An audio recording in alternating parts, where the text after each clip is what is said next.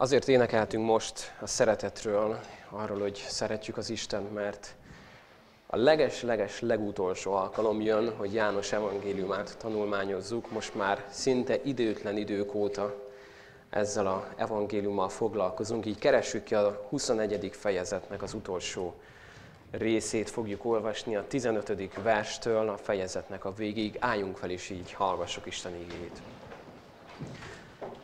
Tehát János evangéliumának a 21. fejezete, a 15. versétől olvasom. Miután ettek, így szólt Jézus Simon Péterhez.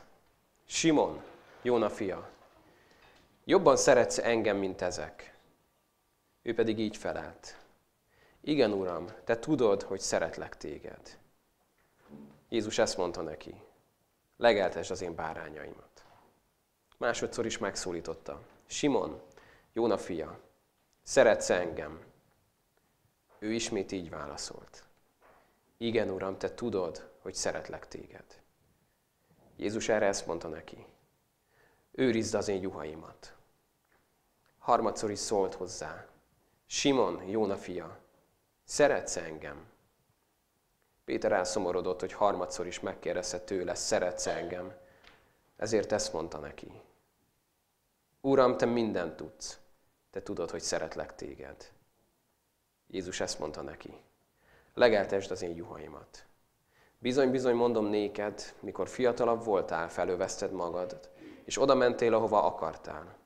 De mikor megöregszel, kinyújtod a kezedet, más vesz fel téged, és oda visz, ahova nem akarod. Ezt azért mondta neki, hogy jelezze, milyen halállal dicsőíti meg majd Istent. Miután ezt mondta, így szólt hozzá. Kövess engem.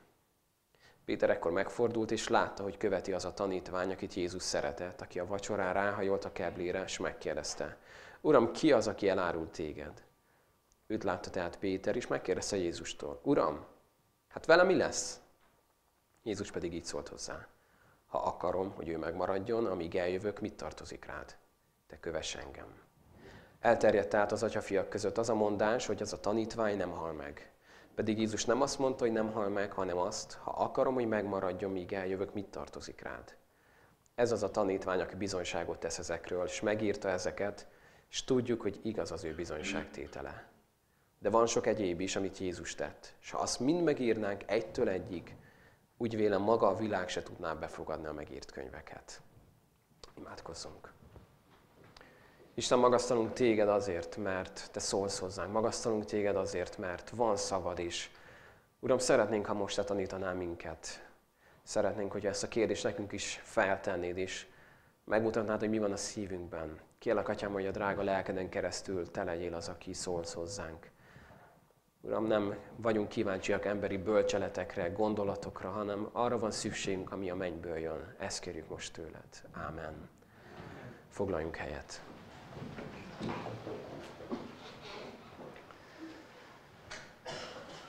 Hogyha tudod, hogy valakivel szinte utoljára fogsz beszélgetni, és azt mondom, hogy ettől a valakitől a hármat kérdezhetsz, akkor biztos vagyok benne, hogy nagyon-nagyon megfontolnád, hogy mi lesz az a három kérés, amit felteszel neki, és szinte száz százalék biztos vagyok benne, hogy nem használnád el mind a három lehetőséget ugyanarra az egy kérdésre. Nem? Hát ennek nincs értelme, nem?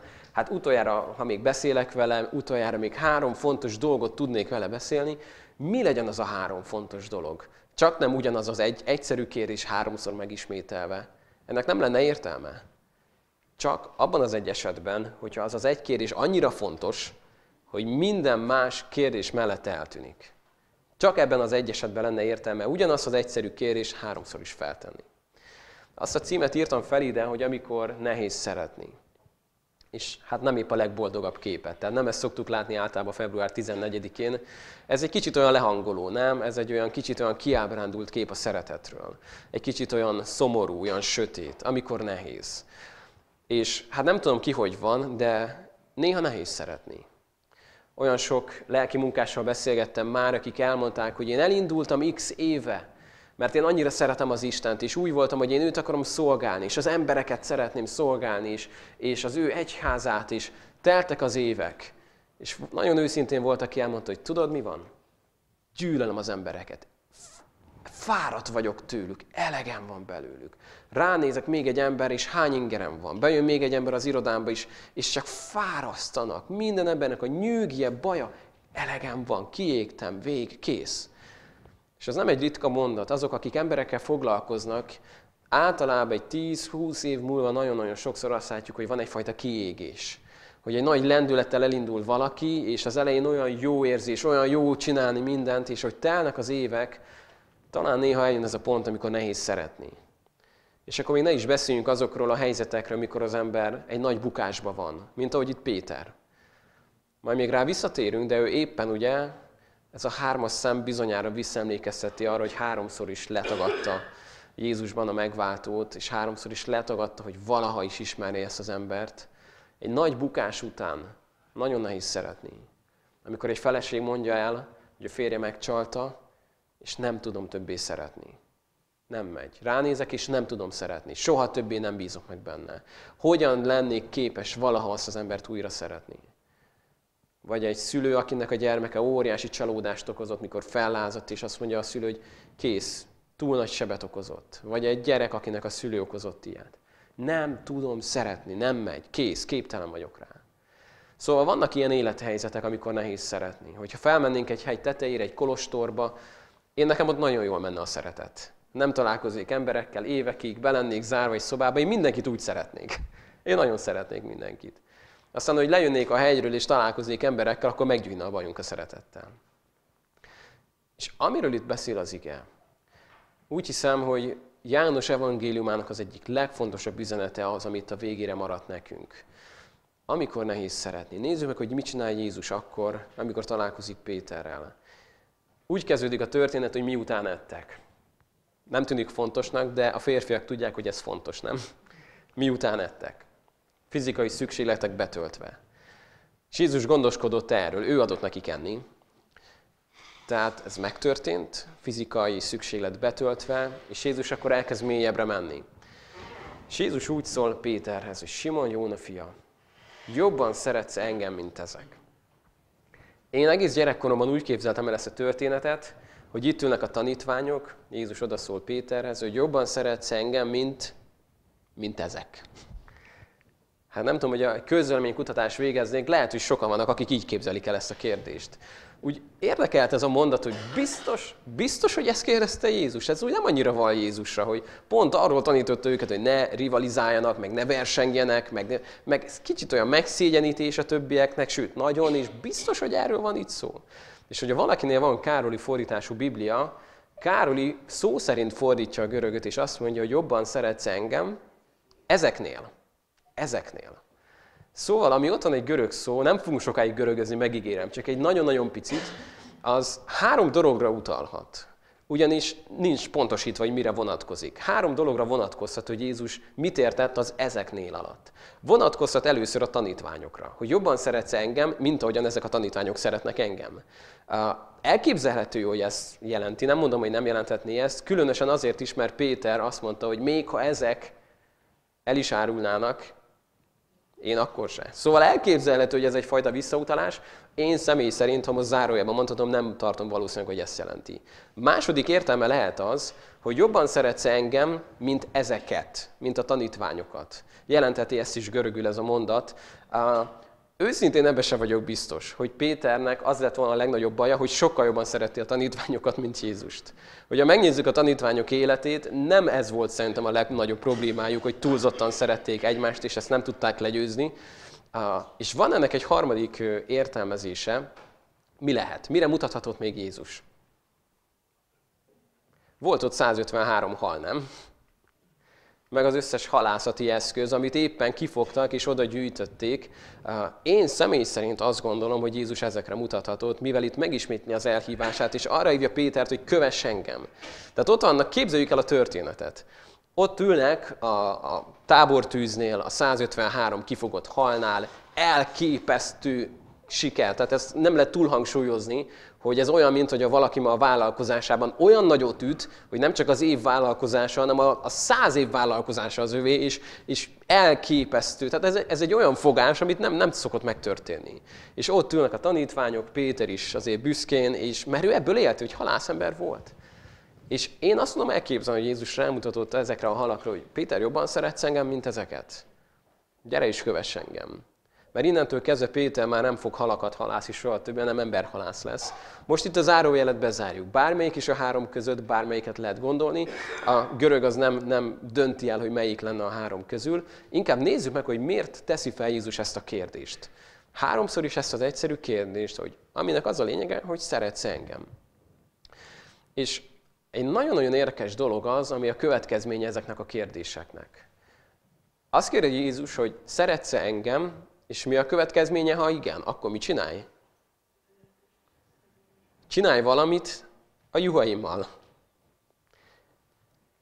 Most nem akarok túl nagy hatásszünetet tartani, csak szeretem, hogy meg tudnánk érteni egy nagyon-nagyon fontos alapigasságot.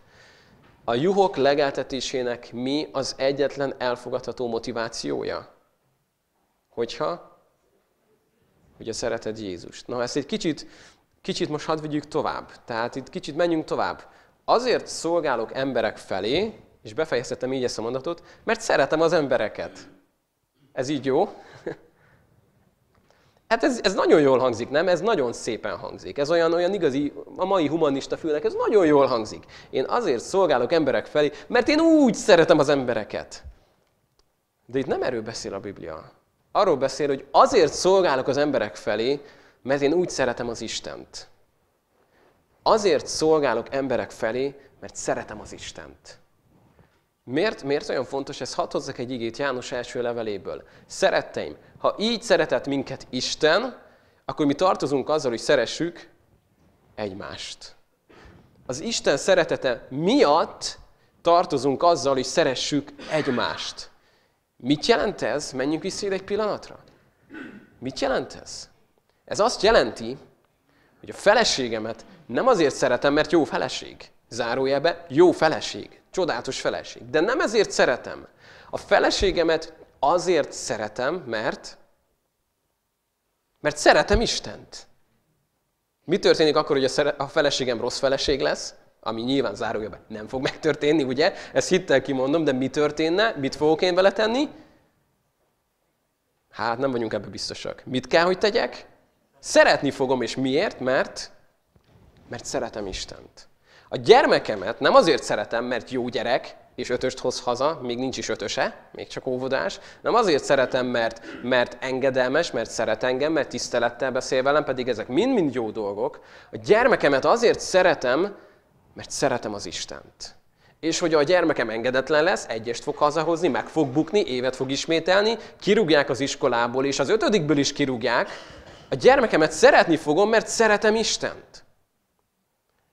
Ez egy olyan alapigasság, ami olyan nem működik az életünkben jól, akkor a szeretetünk az egy hullámvasút lesz. Jövök a gyülekezetbe, valaki kedves hozzám. Ó, szeretlek testvér, jaj, de szeretlek, áldjon meg az Úr. Valaki nem kedves hozzám, ez nem volt kedves. Ez mit csinált? Rám se nézett, nem is. És egy ilyen hullámvasút lesz az életem. Kedves a feleséget hozzád, kedves a férjed hozzád, jó napod van, szereted őt. Nem kedves, nem hozta be reggel a kávét, nem mosogatott el. Megkérted, vigye ki a kukát, és nem vitte ki. Az okni már megint ott van lenne a földön. Nem szeretem, mérges vagyok rá, és most nagyon haragszok rá. A szeretetünknek az alapja az az Istennek a szeretete. Erről énekeltünk, hogy te előbb szerettél minket. Azt mondja János az, az első levelében, hogy nem az a szeretet, ahogyan mi szeretjük az Istent, hanem ahogyan ő szeretett minket előzőleg, és engesztelő áldozatért adta a fiát Jézust. Miért fontos ez? Mert hogy a szeretetednek az alapja a másik ember, akkor ez egy változó az egyenletben. A másik ember mindig változni fog. Fog csinálni jót, fog csinálni rosszat, és ez mindig változni fog a kapcsolataidban. Ha a szeretetemnek az alapja az Isten szeretete, az változó? Az állandó. Az nem változik. Ránézek a gyermekemre, szomszédomra, feleségemre, édesanyámra, anyósomra, bárkire, és azt mondom, hogy ő most éppen ezt vagy amazt csinálta, de nem számít, mert az én egyenletemben nincsen változó, hanem egy egyetlen állandó van az Isten szeretete. És hogyha megkérdezném Istentől, hogy Uram, szeretnem kell őket? A válasz mi lesz? Igen. És Uram, most szeretnem kell? Igen. Kérdezi Péter, hétszer is meg kell bocsássak? Hetvenszer hétszer is. Mert az alapja a megbocsátásunknak mi? Az Isten megbocsátása, az Isten szeretete. Mit szoktunk imádkozni? Bocsáss meg a mi védkeinket, miképpen mi is megbocsátunk. Mert ő megbocsátott, és ez az alapja a megbocsátásomnak. Nem az, hogy a másik ember bocsánatot kér, nem az, hogy a másik ember megalázza magát, és ez azért masszírozza májamat. Nem. Amikor valaki megsért téged, és nem kér bocsánatot, és nagyon gonosz, és újra megsért téged, nem azért bocsátunk meg neki, mert na végre azért megjött az esze, és azért na tudja, hol a helye. Nem. Azért bocsátok meg neki, mert az Isten megbocsátott nekem. Nem számít, hogy a másik mit csinál. Az se érdekel, a bocsátot kér, vagy nem. Nem tartok neheztelést, mert hallottuk a szeretet himnuszt. Nem rója fel a rosszat. Megbocsát. Jóságos. A szeretet pedig az Isten. És ez a szeretet, azt mondja a Biblia, hogy szívünkbe áradt a nekünk adatott Szentléleken keresztül. A szívünkbe áradt az Istennek a szeretete. Tehát otthon választhatok, hogy melyik szeretettel fogok szeretni. A sajátommal, vagy az Istenével. Ezt képzeld el úgy, mint amikor van egy ekkora ceruzát, aminek már a hegye és a vége nem tudod megfogni, olyan pici. És van egy ilyen végtelen hosszúságú ceruzád. Melyikkel szeretnél írni egy naplót? Hát nyilván nem ezzel a kis icipicivel, nem, mert ez nagyon hamar el fog fogyni. Felírom az első napot, és eltűnt belőle a grafit. Ilyen a saját szeretetünk. Eddig ér. Nagyon jól tudunk szeretni, amíg mindenki szeret. Jézus azt mondja a tanítványainak, hogy könnyű azokat szeretni, akik titeket szeretnek, nem? És könnyű azokkal jót tenni, de azt mondja, hogy ha az én gyermekeim akartok lenni, na és ott jönnek ezek a furcsa mondatok, aki téged megátkoz, vagy üldöz, azt te áld meg. Aki megüti az egyik orcádat, tartsd a másikat. Hát ezt nem a kis grafittal írjuk. Ez nem a kis grafit. Ez az Istennek az író eszköze. És szeretném, hogy ezt ma meg tudnád érteni, hogy azért szolgálunk egymás felé, mert szeretjük az Istent. Ez, ez a kiégésnek a legjobb ellenszere, hogy ezt megérted ma. Hogyha bármilyen szolgáltat végzel a gyülekezetbe, otthon, missziózol, csinálsz valamit, éled az életedet, és hogy azt várod, hogy én azért szolgálok emberek felé, mert szeretem az embereket, akkor nagyon sokszor fogsz csalódni emberekbe, ki fogsz ábrándulni emberekből, nagyon sokszor azt várnád, hogy elismerjék a munkádat, és nem teszik, nagyon sokszor azt várnád, hogy legalább hálásak legyenek, de nem lesznek hálásak, és az ember azt mondja, jó, hát akkor ezt hagyjuk abba, ennek semmi értelme. De hogyha a szolgáltatnak az alapja az, hogy szereted Istent, akkor az, hogy éppen megköszönik, vagy nem, az nem számít. Hogy éppen kedvesek, vagy nem, nem számít. Mert a szolgálatunk alapja az, hogyha szeretjük az Istent. Hogy egy pohár vizet, hogy mondja Jézus, odaadnak valakinek az ő nevében, az kivel teszik meg? Az Jézussal. Amikor bármit teszünk az Isten országában, legyen az, hogy mondjuk valaki idejön korán, hogy bekapcsolja a hangosítási rendszert, azt nem nekem teszi, nem is, nem is nekünk, nem is másoknak, azt Jézusnak kapcsolja be az üveg pohár vizet továbbvíve. Jézus mondhatta volna azt, hogyha most ebben a kontextusban beszélne, hogyha eljössz korra reggel is, bekapcsolod a hosszabbítót és az erősítőket és a, és a digitális keverőt, azt értem teszed meg, azt nekem kapcsolod be. Mert a szolgáltunk alapja az az Isten. És amikor ez felcserélődik, és az emberekre fogunk nézni, akkor azt mondja Pál, hogy ha emberek tetszését akarnám keresni, akkor Isten szolgálja nem lehetnék. Nem lehetnék. Képzeljük el, hogy Pálapostól hányszor adta volna fel, hogy az embereknek az elismerését kereste volna. Hányszor érezte volna úgy, hogy na ma egy jó nap volt. A zsidók, a pogányok, a görögök, mindenki elfogadott, és mindenki boldog velem. Nem nagyon zárt volna ilyen napot. Az ő életében az elutasítás, a kritika, az benne volt a munkaköri leírásban. Az a része volt az életének, hogy kigúnyolják, hogy megvetik, hogy, hogy semmibe vetik.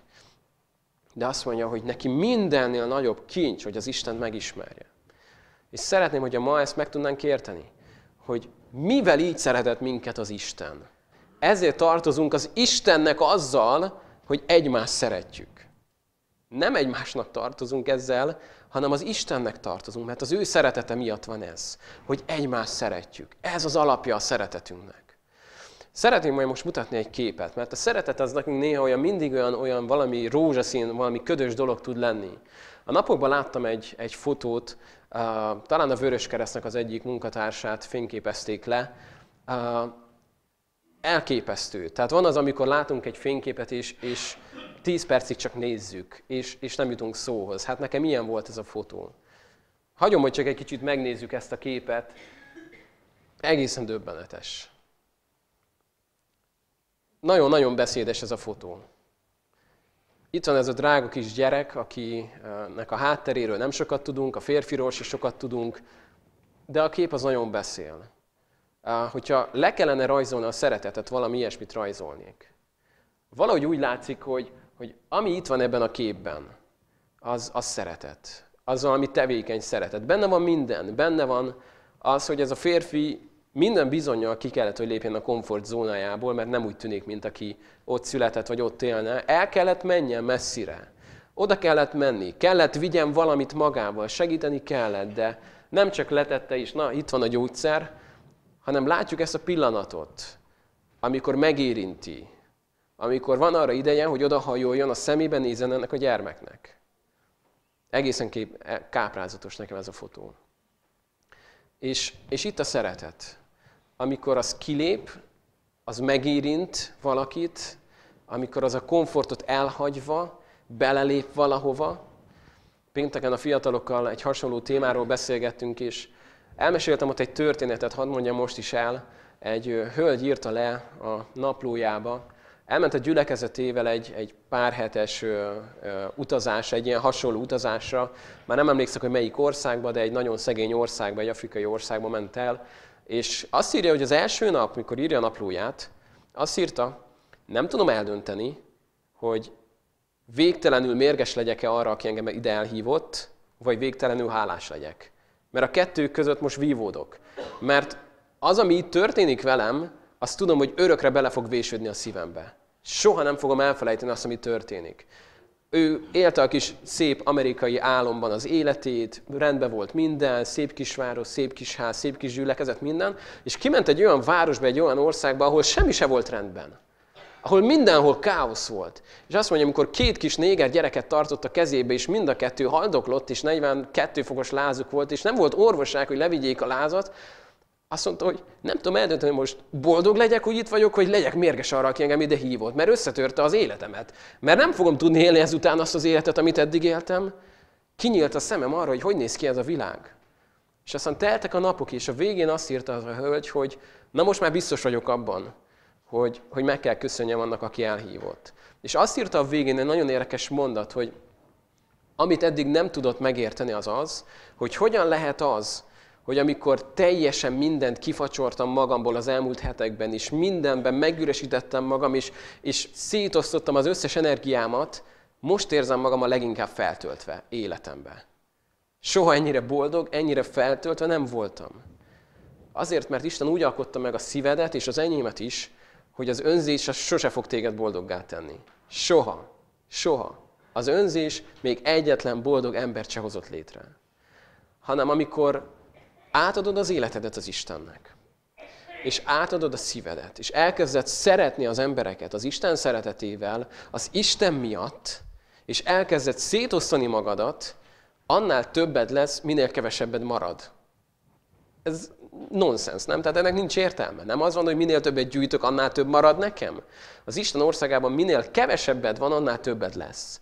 Mert ezeket beforgatod az Isten országába. És felteszi ezt a három kérdést Jézus Péternek, hogy Péter szeretsz engem. Erre majd mindjárt rátérünk. Annyi mindent kérdezhetett volna Jézus Pétertől. Leülhetett volna Péterre, hogy Péter, figyelj, néhány percünk van már csak hátra. Rád bízom, hogy most vezesd az egyházat. Nagyon-nagyon fontos, hogy megbeszéljük a marketinget. Nagyon-nagyon kell egy jó logó, Péter, kell egy logó mindenáron. Valamit, egy jó szlogen. Péter, Beszéljük meg, milyen zene legyen. Nagyon-nagyon fontos. Annyi mindenről beszélhetett volna Jézus Péterrel, nem?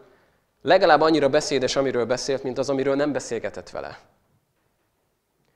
Nem mondom, hogy nem fontos a logó, nem mondom, hogy nem fontos egy szlogán, nem mondom, hogy nem fontos a zene. Ezek fontos dolgok, de ami ezek itt vannak, és ami itt van, amit Jézus háromszor is megkérdez Pétertől, mielőtt rábízná, hogy vezesse majd az ébredést, az az volt, hogy Péter, szeretsz engem? Szeretsz engem? Olyan sokszor van az, hogy, hogy belefáradunk dolgokba, és ó, Uram, ez az ember, az az ember. Szeretsz engem? Hát, jó, téged, de az az... Szeretsz engem? Engem szeretsz? Ez az a kérdés, amit ma Isten feltesz neked. Hogy szereted-e őt? Amikor találkozok egy kiégett emberrel, egy, egy megkeseredett vagy megsértődött emberrel, akkor mindig látszik egy idő után, hogy van egy kis gond közte és az Isten között. Ő azt gondolja, hogy a gond az közte és emberek között van, nem? És aztán kiderül, hogy a gond az közte és az Isten között van. És ez olyan furcsa, nem, hogyha valaki oda megy hozzá, hogy te figyelj, én most nagyon összevesztem azzal, és nagyon mérges vagyok rá, és azt kérdezni tőle, hogy figyelj, te szereted az Istent? És nézze rá, nem, nem, nem érted, miről beszélek? Én most nem az Istenről beszélek, én arról az emberről beszélek, aki ezt, meg ezt, meg ezt, meg ezt csinálta velem. Nem, nem, nem, én meg azt kérdezem, hogy szereted az Istent? De még mindig nem érted, hogy én nem az Istenről beszélek, én arról beszélek, szereted az Istent? Háromszor kérdezte meg ezt Jézus. Döbbenetes. Ennyire fontos? Ennyire fontos? Azt hallottuk a szeretet himnuszból, hogy szeretet nincs bennünk, akkor mennyi vagyunk? Semmi.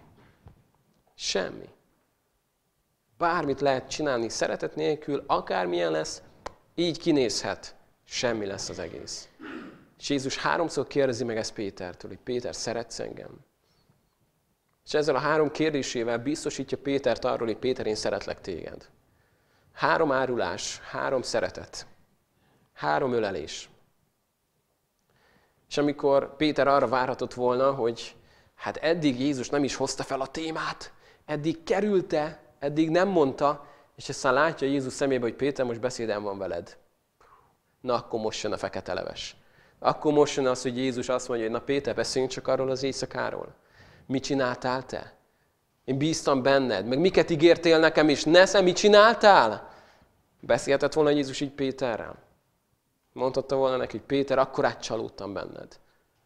Mindenkit, benned csalódtam a legnagyobbat, Péter. Sokkal többet vártam tőled. Egy csalódás vagy nekem, egy, egy, egy, egy kudarc. Mondhatott volna ilyet Jézus. Mit csinált helyette? Háromszor megölelte ezt a férfit ezekkel a szavaival. És biztosította arról, hogy őt szereti.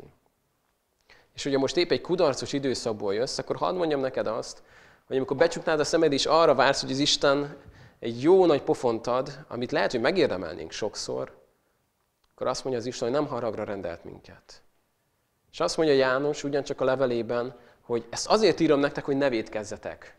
De hál' Istennek folytatja, és azt mondja, ha mégis védkezik valaki, akkor van pártfogónk az Atya Istennél. Nem azt mondja, hogy van egy vádlónk az Atya Istennél, hanem van egy pártfogónk az Atya Istennél. Ez a kegyelem. Ez a kegyelem, hogy Jézus így beszél Péterrel. És aztán Jézus elmondja neki, hogy mi vár rá. Hát nem biztos, hogy ezt akarnám elmondani Péternek, nem? Hogy szuper Péter, akkor kövess engem, és amúgy meg borzasztó nehéz halálod lesz. Ez olyan, amit úgy érdemes elhallgatni, nem az apró betűkbe beírni, hogy Péter, jó lesz, csináljuk együtt, veled leszek, hajrá, és majd meg fogsz halni, de, de Jézus meg azt mondja, Péter, én elmondom neked, hogy mi lesz veled. Borzasztó nehéz az, hogy te majd meg fogod dicsőíteni az élő Istent, de kövess engem. Jézus sose rejti el a lényeget. Ő nem, nem susmákolott alul, hanem ő elmondja, hogy Péter, a követésemnek ez lesz az ára de meg fogod benne dicsőíteni az Istent. És aztán jön ez a kérdés, hogy, hogy és a másikkal mi lesz? És jön az a válasz, amit én úgy aláhúztam magamnak, és olyan jó lenne ezt megtanulni az Istentől. Ahogy azt mondja Jézus, hogy ha akarom, hogy ő megmaradjon, míg eljövök, mit tartozik az rád? Néha talán az, ami nagy bajunk a mai keresztényeknek, hogy sokkal többet tudunk foglalkozni egymással, mint az Istennel ezzel mi van, azzal mi van, azzal a gyülekezete, ezzel, amma, mindenkivel foglalkozunk. És néha úgy kiíratnám magunknak ezt a jó nagy mondatot, mit tartozik az rád? Nem? Mit tartozik az én rám? Nem arról beszél, amikor az Isten a szívedre helyez valakit, hogy imádkozz érte. Nem arról beszél, amikor az Isten a szívedre helyez valakit, hogy menj el és tegyél neki bizonyságot, hogy szolgálj felé. Nem erről beszélek. Arról beszélek, mikor mindig a másikkal is így úgy amúgy foglalkozunk. És az Isten azt mondja, mit tartozik az rád? Ez néha nagyon nehéz. Különösen akkor nagyon nehéz, amikor Isten megáld valakit, vagy egy, egy embert, egy gyülekezetet, akikkel mi nem értünk egyet. Ez nehéz, nem?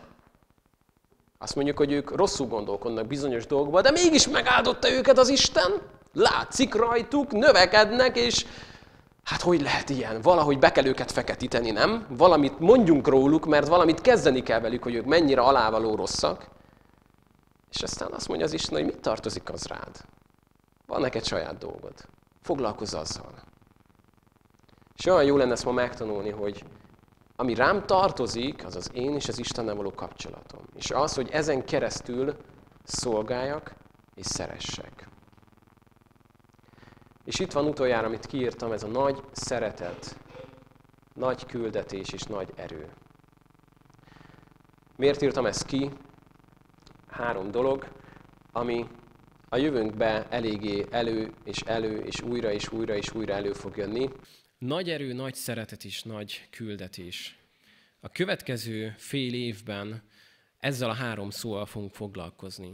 Fogjuk ezt tenni a nagy misszióparancson keresztül, az lesz a nagy küldetés, hogy végül pedig menjetek el szélese világra, és mit kell tenni? Fogjuk tenni ezt a nagy szereteten keresztül, akkor megkérdezték Jézust, hogy melyik a nagy parancsolat. Szeresd az Urat, a te Istenedet, és, és, és. És a nagy erő, ami eljött a Szentléleken keresztül, mikor azt mondja Jézus az Abcsel egy 80, hogy ellenben erőt kaptok, mikor eljön hozzátok a Szentlélek, és lesztek nékem tanúim.